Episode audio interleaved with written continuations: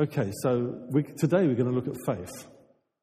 Okay, so I, would like you to turn to John chapter 12, uh, John chapter 11, sorry, because we're going to look at faith.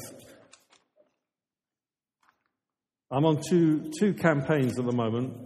One is that we acknowledge to ourselves that faith is hard. Faith can be difficult. Uh, we're realistic about faith. I want to be realistic about faith. Do you find faith hard sometimes? You know, there, there, are things in your life, issues that crop up, you know, all sorts of things happen. And sometimes it's difficult to grasp faith for what God is going to do. Do you find that? I find that, and I want to be real about that. Second thing is, I'm on a campaign to reinstate Martha. You remember Martha? There's Mary and Martha, yes? Lazarus, Mary, and Martha. Now, Lazarus is the one who's died and rose again, so that's fine. We can forget about him. He's a good boy. And then there's Mary, and she was wonderful because she sat at Jesus' feet, and, and uh, Martha got rebuked because she didn't understand what was going on. So Martha's a real, you know. I want to reinstate Martha in front of your eyes today because I think Martha is great. And she demonstrated faith for us in a way that helps us. And I want to help you today, I hope. I hope I can serve you in this way that I help you today to stretch your faith and stretch your ability in faith. God wants us to grow in faith. And so I hope today, as we look at this familiar passage, you will enjoy reaching out with Martha to what God can do when Jesus comes into your situation. When Jesus comes. It's amazing, isn't it? What difference Jesus can make. When Jesus comes, everything changes. We sing a song, I don't know if you sing it, uh, Just One Touch. It's a Godfrey Birtill song, so Just One Touch. Uh, it's, a, it's, it's a great song. Just One Touch from the King changes everything. So um, I commend that song to you. You guys can get hold of that. So, John chapter 11, we're going to uh, start reading uh, verse 17 probably, because the, the first part of the chapter is Jesus who deliberately stays on doing what he's doing when he hears about Lazarus' illness and deliberately stays uh, so that Lazarus actually dies. You know, there is a definite and real decision on Jesus' part to ensure that when he gets to this place, Lazarus is dead. And uh, you need to understand that as we read on. Verse 17 Now, when Jesus came, he found that Lazarus had already been in the tomb four days. Bethany was near Jerusalem, about two miles off, and many of the Jews had come to Martha and Mary to console them concerning their brother. So when Martha heard that Jesus was coming, she went and met him, but Mary remained seated in the house. Martha said to Jesus, Lord, if you'd been here, my brother would not have died. But even now I know that whatever you ask from God, God will give you. Jesus said to her, Your brother will rise again. Martha said to him, I know that he will rise again in the resurrection on the last day. Jesus said to her, I am the resurrection and the life. Whoever believes in me, though he die, yet shall he live and everyone who lives and believes in me shall never die. Do you believe this? And she said to him, Yes, Lord. I believe that you are the Christ, the Son of God, who's coming into the world. When she'd said this, she went and called her sister Mary, saying in private, The teacher is here and is calling for you. And when she heard it, she rose quickly and went to him. Now, Jesus had not yet come into the village, but was still in the place where Martha had met him. When the Jews who were with her in the house, consoling her, saw Mary rose quickly, uh, rise quickly and go out, they followed her, supposing that she was going to the tomb to weep there. Now, when Mary came to where Jesus was and saw him, she fell at his feet, saying to him, Lord, If you'd been here, my brother would not have died. When Jesus saw her weeping and the Jews who'd come with her also weeping, he was deeply moved in his spirit and greatly troubled. And he said, Where have you laid him? They said to him, Lord, come and see. Jesus wept. So the Jews said, See how he loved him. But some of them said, Could not he who opened the eyes of the blind also have kept this man from dying? Then Jesus, deeply moved again, came to the tomb. It was a cave, and a stone lay against it. Jesus said, Take away the stone. Martha, the sister of the dead man, said to him, Lord, by this time there will be an odor, for he's been dead four days. Jesus said to her, Did I not tell you that if you believe, you would see the glory of God? So they took away the stone. And Jesus lifted up his eyes and said, Father, I thank you that you've heard me. I knew you always hear me, but I said this on account of the people standing around, that they may believe that you sent me. When he'd said these things, he cried out with a loud voice, Lazarus, come out! The man who had died came out, his hands and feet bound with linen strips and his face wrapped with a cloth. Jesus said to them, Unbind him, let him go. Lord, help us to gather from this this morning all that you want us to learn in Jesus' name. Amen. Amen. Well, I don't know if you have favourite places you like going to. Do you have favourite places? You like going to locally and, you know, holidays. Holidays are difficult, aren't they? You know, you want to go to one place you, you know well and really like being, and you want to try new places as well. Is that right? Yeah, that's what I'm like. I always, I always want to go back to places. I have this problem, I can get very melancholic, you know, so I mustn't do it too much, all this going back to places, because otherwise I get all melancholic. So you also need to have the stimulation of a new place. And but there are places, aren't there, that you like to go? The places locally I like to go. I could, I, should, I could tell you about them, but I don't want you to go there and spoil them for me. So um, there are places I like to go just to walk and pray. Jesus loved this household. Jesus loved this group of brother and two sisters living together, an unusual combination. Even in those days, this would have been an unusual combination uh, of people to be living together, but they were living together in this home and they'd created a space that Jesus loved. They'd created a retreat that he loved to go to. They created a place that ministered to Jesus. Their ministry to Jesus was not to follow him in his immediate entourage, but to provide this place where peace would reign where he could get away from the crowds and just be with friends. I think he loved this place. I think, you know, I'm just imagining that there were days when he would think, uh, oh, I just want to get to Bethany now and take a break with these lovely people. That's the relationship I think he had with them. And so it's doubly amazing that when he hears of Lazarus' illness, he stays on and waits for this moment. Because he loved these people. What he's going to do is take Martha on a journey of faith.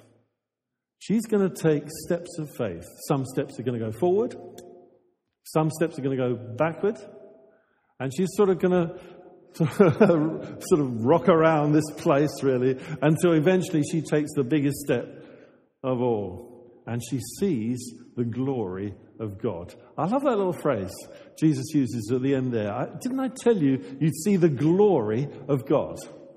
You know, whenever God answers your prayers, whenever you feel I've taken a step of faith and I've trusted God, I heard His voice and I knew what He was saying and I trusted Him and the result is here now. Whenever you do that, do you realize that is part of the glory of God given to you? It's the intervention of glory into your life. It's the intervention of heaven into your life. There was a famous bishop in England, Bishop of Durham, and uh, he was very famous in the, uh, I think it was the 1980s, wasn't it? He was, this, this guy was uh, really wrecking the gospel and wrecking the Anglican witness in many ways. Anyway, he said, I don't believe God intervenes on the earth today. And uh, he was very strong on this that God does not do miracles, God does not break in, God does not do these things. And uh, one day I read some of his biography and some of his early life, and I think I discovered where all this came from uh, because he, he lost a very treasured possession when he was a kid, and he prayed hard that he would find it, and he didn't. God was silent to him. And it made such an impression on him that it got into his biography. And I think there is the root. There is the root of this man's lack of faith. He said, I don't believe in a God who laser like intervenes into people's lives. And I thought that's exactly the God I believe in. Amen? Exactly the God. He intervenes laser like into our life. He sees an issue and he decides to deal with it. There are other issues that don't get deal with it, dealt with, and that's a mystery to us. Especially in the area of healing, isn't it? When some seem to get healed, but others nothing happens. God intervenes laser like, and it's a mystery to us where and when He does. But if we listen to His voice, we will hear Him and respond to Him, things will happen. Because God is God. So here we are at this home. Now, when someone dies, uh, in those days, in these sorts of situations, they would have a lot of mourning. A lot of professional mourners even would turn up and wail for you to help you to, uh, you know, to grieve. So they would turn up and they'd wail for you, you know. Whoa! You know, you've seen them, haven't you, on the television, Whoa, beating their breasts. Oh! And there's a, a lot of, lot of noise, a lot of uh, emotion poured out. And you can imagine this house is full of that sort of sound. It's full of that sort of noise and commotion as people were wailing and weeping, it says, you know, Mary slips out and they all think, oh, she's gone to the tomb to wail. Going to wail at the tomb. It's a lot of noise. A lot of people who perhaps are not particularly uh, know Lazarus, but they've turned up. There's the whole village there probably. There's all sorts of people there. There's a lot of confusion. There's a lot of pain. There's a lot of weeping. Mary and Martha saying to each other, if only Jesus had been here, our brother would not have died. They said. Again and again they said until it became a mantra. If only Jesus had been here, our brother would not have died. A mantra. And there's noise and confusion. Then someone says, Jesus is now coming. And Martha takes the first step of faith. She goes to meet him. She didn't stay and wait for him to arrive. As soon as she heard he was coming, she left the noise and bustle and pain of that household and she went to the peacefulness of Jesus out in the country. It's her first step of faith. She left behind all that negativity. See, this is our problem, isn't it? Especially for Brits. I mean, I know some of you are not Brits here, so you don't have this problem, do you? But Brits have this problem. We are cynical and negative. And these are two national characteristics that are very useful in certain situations and very unhelpful in faith. And so, what Martha does is leave the cynicism and negativity of professional mourners and the wailing and the pain and she comes out to the peace that Jesus represents to her. Is that our first step of faith? when there's a difficulty in your life, do you allow it to pour over your head or do you push it to one side and seek the peace of Jesus? See, because this is the first thing she did. First step of faith. I'm not John Cleese. but sometimes, you know, I try. How high can you get? Oh, dear. So she takes this first step of faith, and it's a great step of faith. Really? It is a good one. You know, you, we can classify this as a, a great leap forward. She leaves negativity. Now, I don't know about your history, but I know that I've prayed for lots of people to be healed and they haven't, for instance. I've also prayed for people to be healed and they have been. And I don't understand always what's going on. Do you? And if this happens in your life, of course, you begin to, you can, if you're British in particular, allow yourself to get negative about all prayer.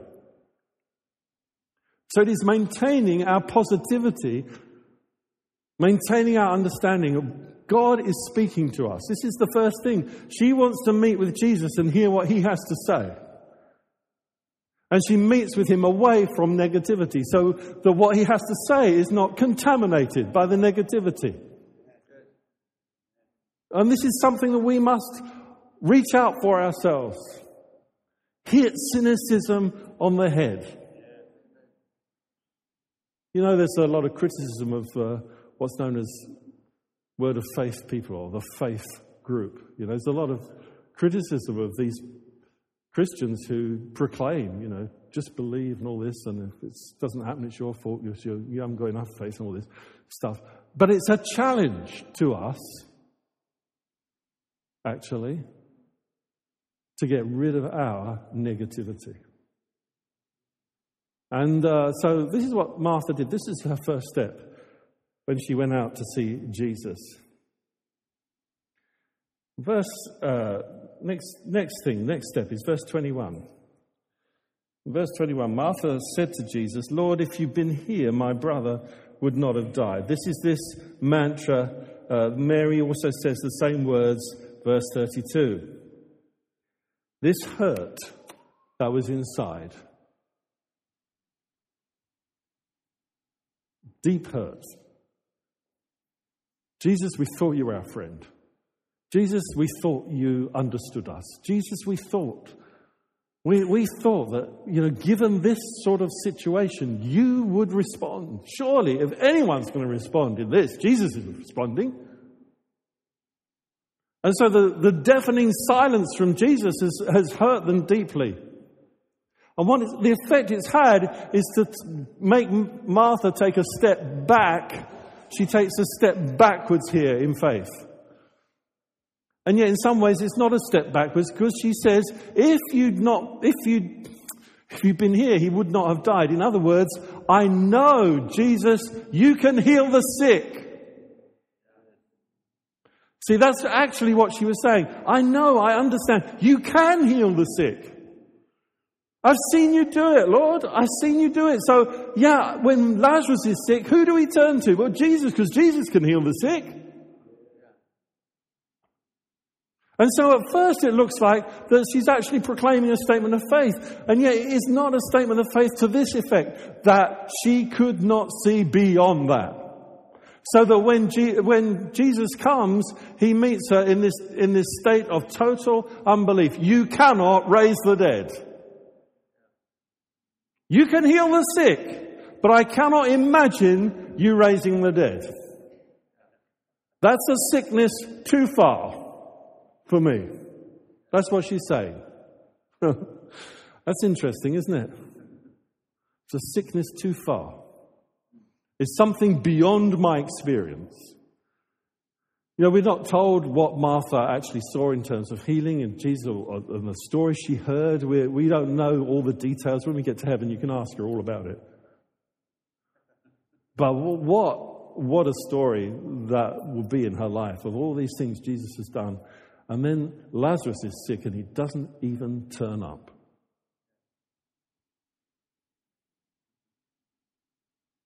Hmm. Tough. And is it interesting that God doesn't say what he's doing straight away? He doesn't tell her what he's up to straight away. She's left hanging in this problem area.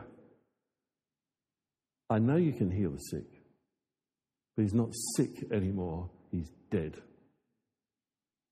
And that's impossible. But praise God, with Jesus, all things are possible. Our problem is do we understand what God's doing? When is God going to heal? When is He not going to heal? When is He going to take people to glory? When is all these things, especially in healing, it's a big issue. But it can be in your job as well, can't it? You know, new job, or you get uh, made redundant. What's God doing with my life? I've been made redundant. I didn't expect it. What's going on? What jobs are there around? God, what are you doing with my life? What's the bank account looking like? Oh, there's all sorts of areas where we can feel God is not saying anything. And yet, behind it, He's stretching our faith. And behind it, He's taking us to the edge. You know, like those cartoons. I've never failed to giggle at those cartoons, you know, where people run off the edge of cliffs and keep running and then drop suddenly. You, you know that one? I just, I always giggle at them. I'm like a kid. I'm like a five year old in front of those sorts of cartoons, you know. It just, it just gets me. But God takes us to the edge so many times, doesn't He? When, when we think, oh, this is it. This is it. It's all over now. Martha was at that point. This is it. Lazarus is gone. No, no way he comes back from this even when Jesus arrives. And so she was stretched forwards. She went out to meet Jesus, and then she takes a step backwards as she says, I can't believe, Lord, that you are able to do this.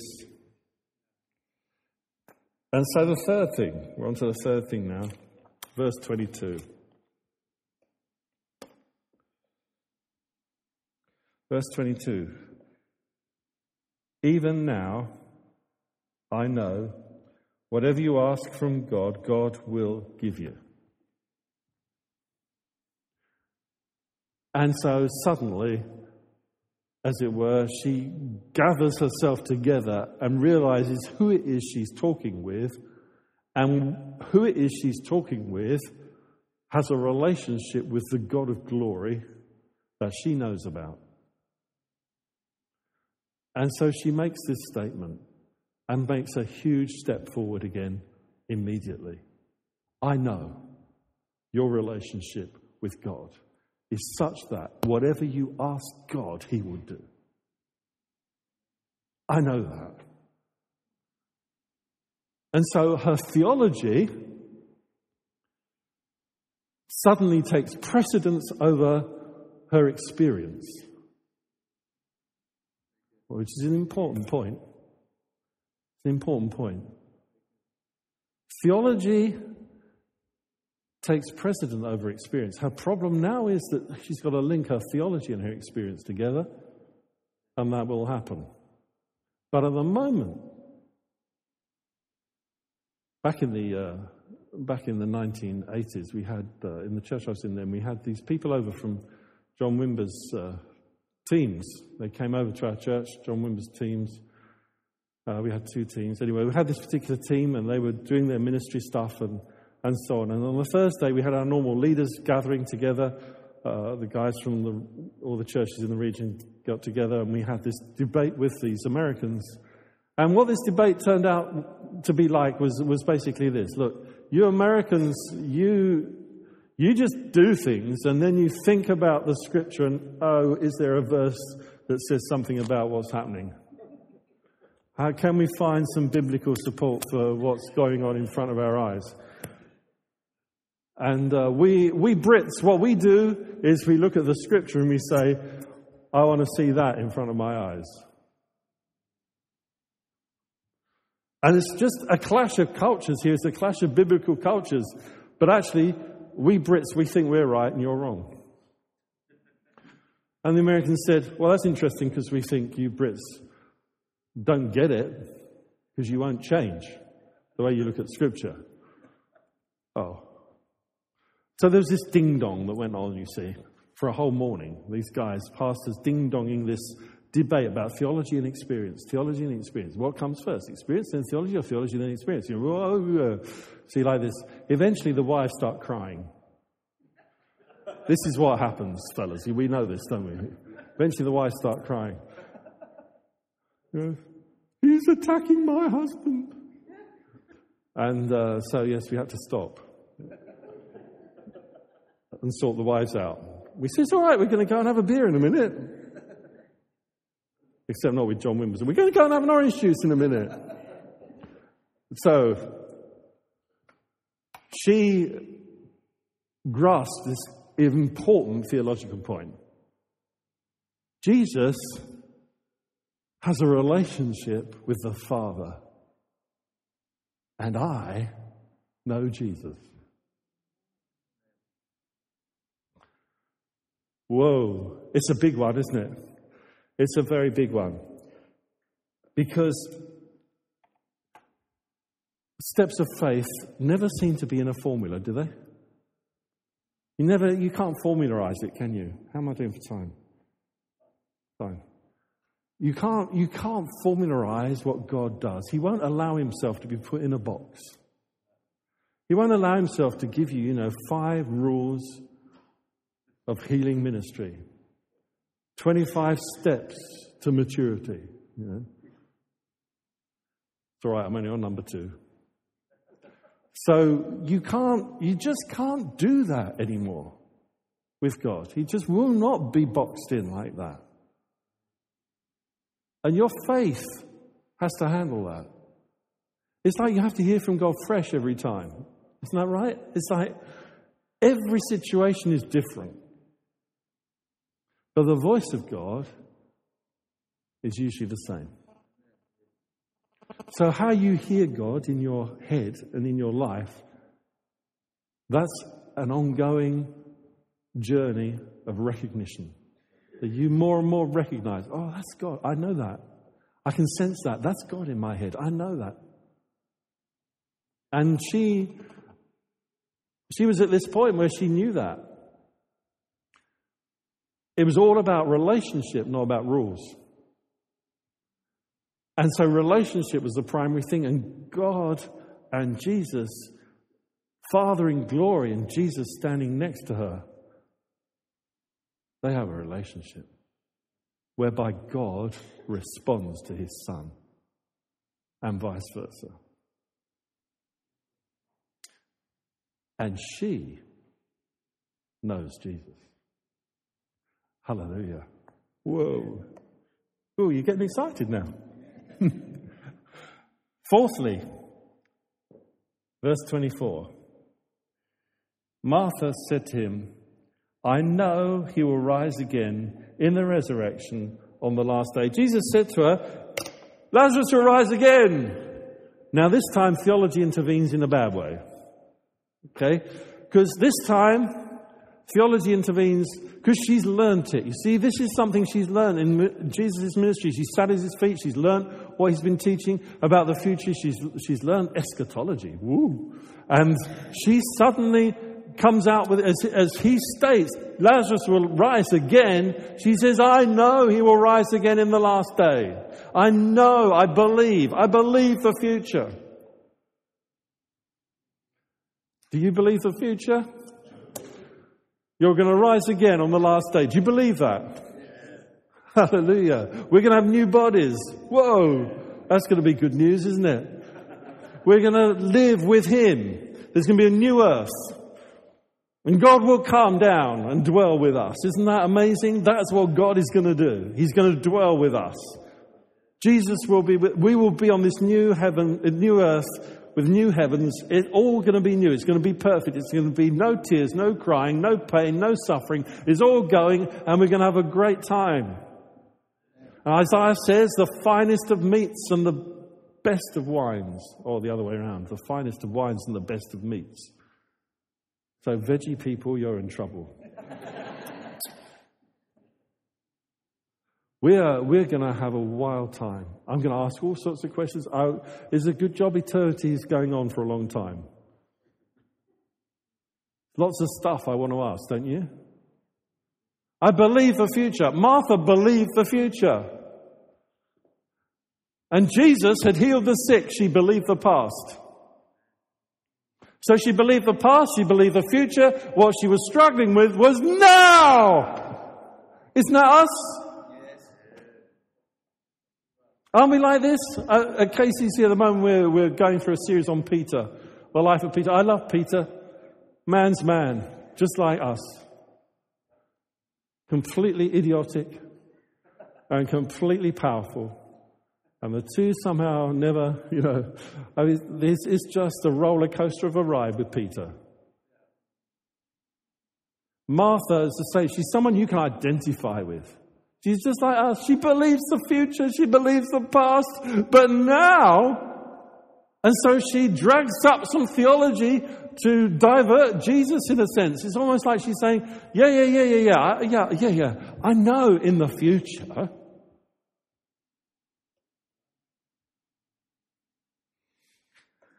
So she takes a step backward. You don't mean now. Do you? Well, I've got to have faith for this now.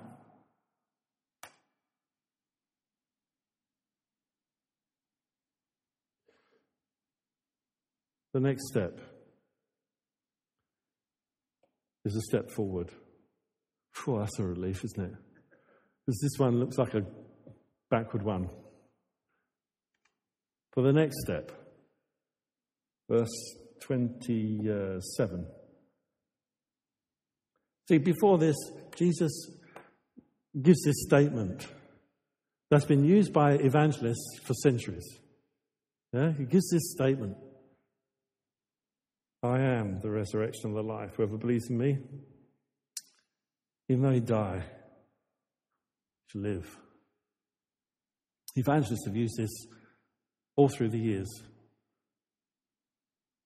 But Jesus isn't evangelizing Mary, Martha.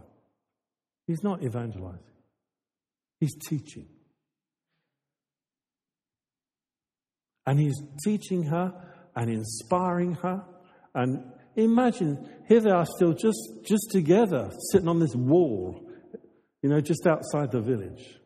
They're just sitting there together, talking. And he says, I am the resurrection and the life.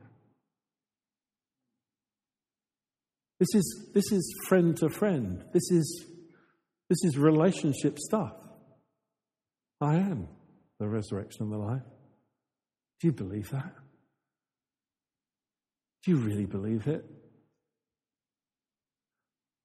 And you can imagine Martha is just drawing on Jesus and drawing. She's been waiting for this moment of his coming. And now she's just drawing on it. She's listening to him again. And faith is rising. Faith is rising. I am the resurrection of life. Even though he died, yet will he live. Do you believe this?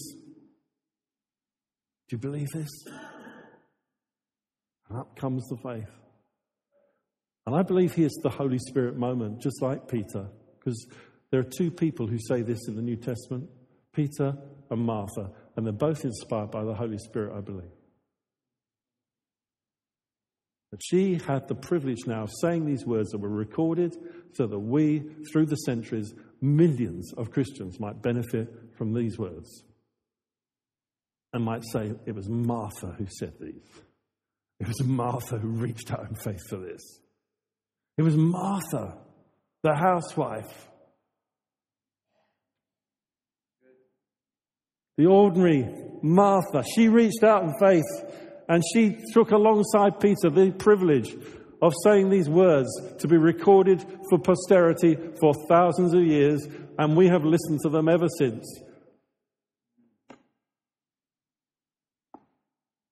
Yes, Lord, I believe you are the Christ, the Son of God. You know, to say that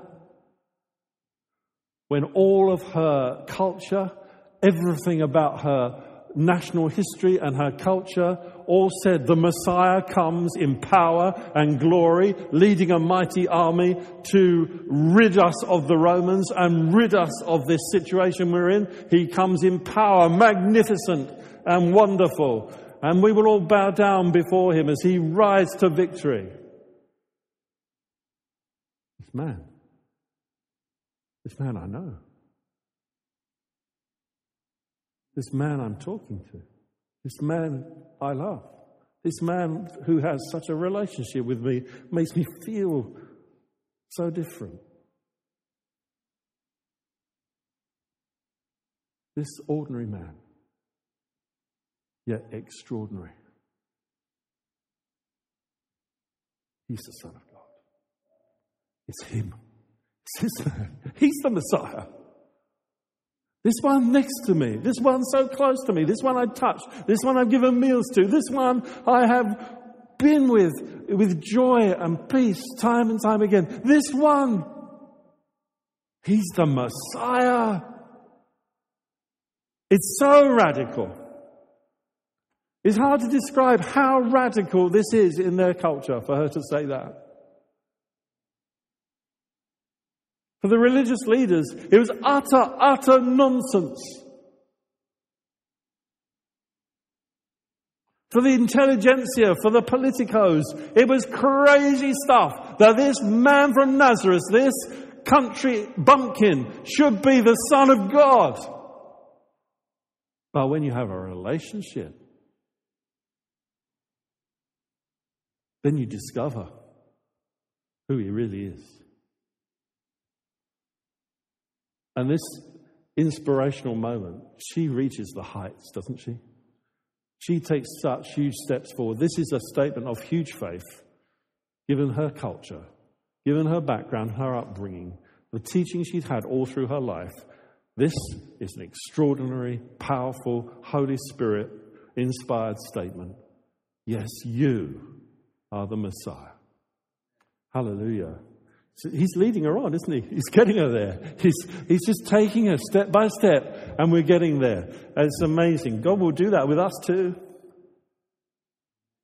And you'll find the ups and downs. You know, the, the issue may continue for some while. Maybe the job issue continues for some while. There'll be the ups and downs. There'll be moments when you will know deep in your knower that He is the Christ. And anything is possible with him. So, where are we up to? And so, this Holy Spirit inspired response. Our faith is always based on who Jesus is. Always. It's got to be. It's got to be based on these two statements of Martha. I know God will answer you, and I know you are God. It's got to be that, always. That's where our faith lies. I know God will answer you. You are God, and I have a relationship with you. And so this relationship is complete. Uh, next point. At home, if they see me turn over the page, they know it's you know another 15 minutes. What more? Dear, when's tea? Right. So, next, verse 39, we go right down to verse 39. There's all this stuff with uh, Mary, uh, where she repeats it, the mantra to him and, and, the Jews, see how he loved him and all that. And uh, we get down to verse 39, and Jesus says, Take away the stone. Now, at this point, Martha, the housewife, reappears. Suddenly, she's like, you know, it's like I'm being on an elastic band back to default position. You know, suddenly she lets go of the elastic band. She's been stretched all this way, you know. You are the Messiah. You're the Son of God. Move the stone.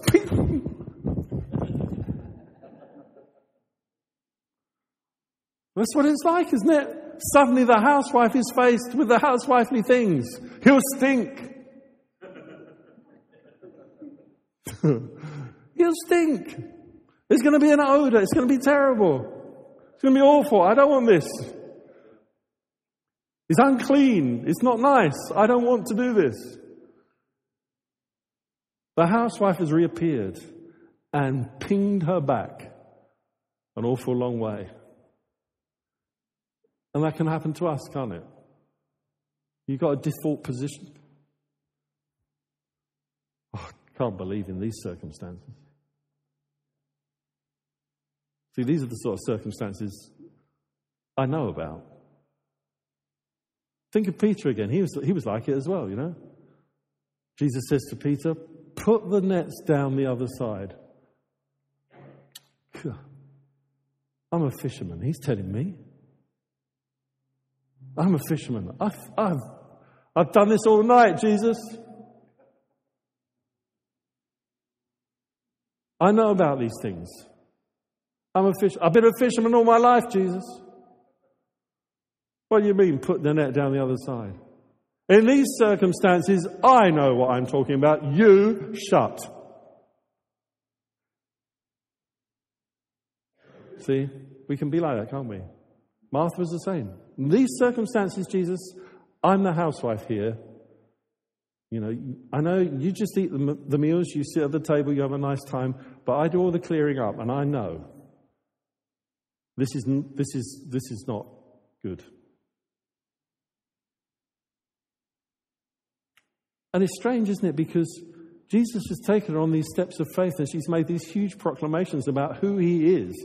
And in the short space of time that they've had around the house and the negativity of the house and the negativity of the Jews and the wailing and the weeping, and even Jesus himself crying, something has happened that has enabled her to spring back to default. And then comes this final step. Finally, we get there. Because, verse uh, 40, Jesus said to her, Did I not tell you that if you believed, you would see the glory of God? And now the question is what tone of voice did Jesus use to say these things? That's the question now, isn't it? Because unfortunately, the Bible is in black and white on a page. Yeah, it's not a video, it's not a DVD, it's not. You know, when you get to heaven, you can ask for the DVD. Let's have a rerun. I'd love to do that. Let's see what it was really like. But on the page here, you can't tell often what it was really like. So I'm going to make some guesses here. And I think this was not a rebuke. See, I think as you read it, you can look at it as a rebuke. Jesus says, Move the stone. Martha, Martha immediately puts out her hand because, as the Bible reminds us, she was Lazarus' brother, so now she was head of the home. So she stops the men. No. So Jesus is saying, Come on, Martha, roll away the stone. No, he'll stink. Now, the response could be, Martha, didn't I tell you? Haven't I spoken to you? Haven't I spent hours talking to you? Isn't it all the outcome of all these hours of you? In one ear, out the other, isn't it, Martha? With you, it's in one ear, out the other. With Mary, she sits at my feet and she absorbs the lot like a blotting paper. But with you, it's in one ear, out the other.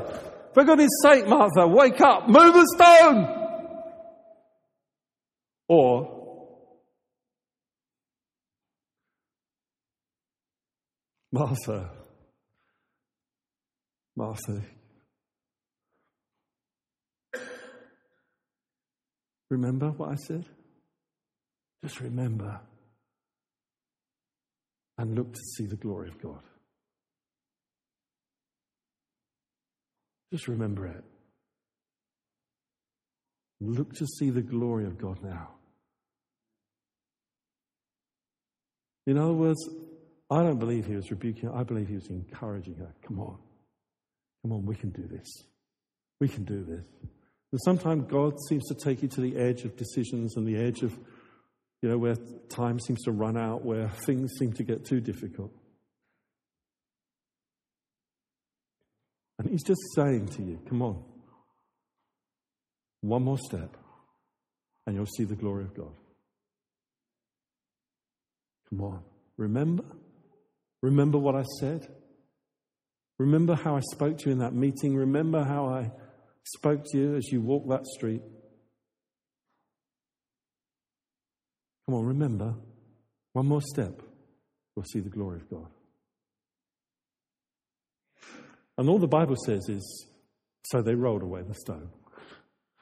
I think that means that she took her hand away and she said, okay, okay, fellas, let's do it. It's not in the Bible, but I hope you can receive that. Okay, let's do it. And Jesus does this prayer, and you know, we could talk about the wording of the prayer and what that teaches for another hour, but what happens next is extraordinary, isn't it? Probably the most amazing miracle in many ways Jesus did, although how can you categorize them really? He shouts out, Lazarus, come forth. And I like to imagine what it'd been like to be there. As Jesus prays this prayer, I'm praying this God so that they can hear because they need to understand our relationship. And then, Lazarus, come forth! And everyone strains forward to see what's going to happen next. What will he do next? And they hear this sound.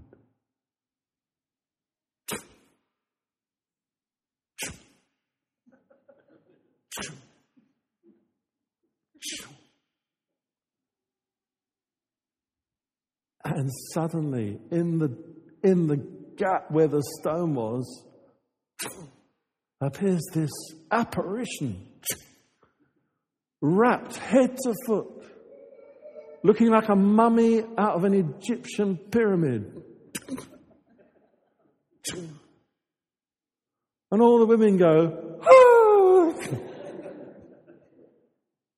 And all the men go, because that's what we're like.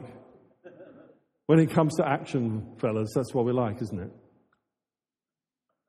We just gasp. Wow. And it's like you can hear the whole of heaven giggling. And you can hear the humor in Jesus' voice as he says, Untie him. Come on. Untie him. Don't leave him like that.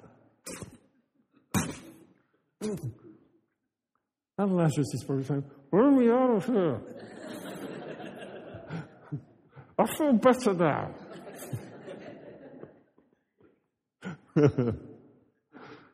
Hallelujah.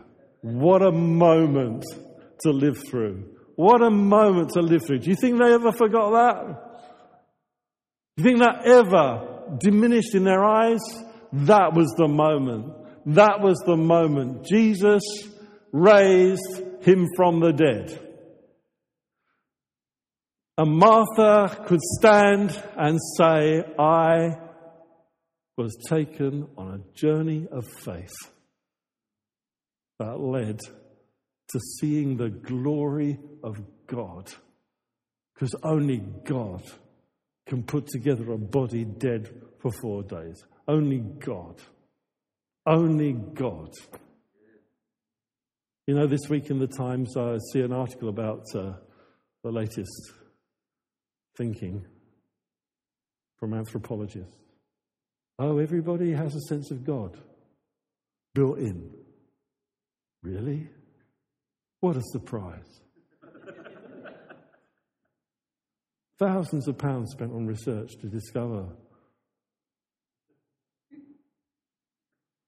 It's mesmerizing, isn't it? Don't you think? it's mesmerizing. Martha could say, I know God. I don't just have a built in tendency. I know him. What about you? Built in tendency? Or do you actually know him? Have this relationship whereby you can, you can just feel what he's saying to you. That takes you on a journey of faith for situations in your life to be changed. Maybe you've got facing some of those right now, and that's maybe something good to pray for right now. Do you think? So, why don't you why don't you just stand? If there's something in your life that you want just to be stretched in faith, you're, you're struggling a bit in faith, maybe we can just reach out for God now.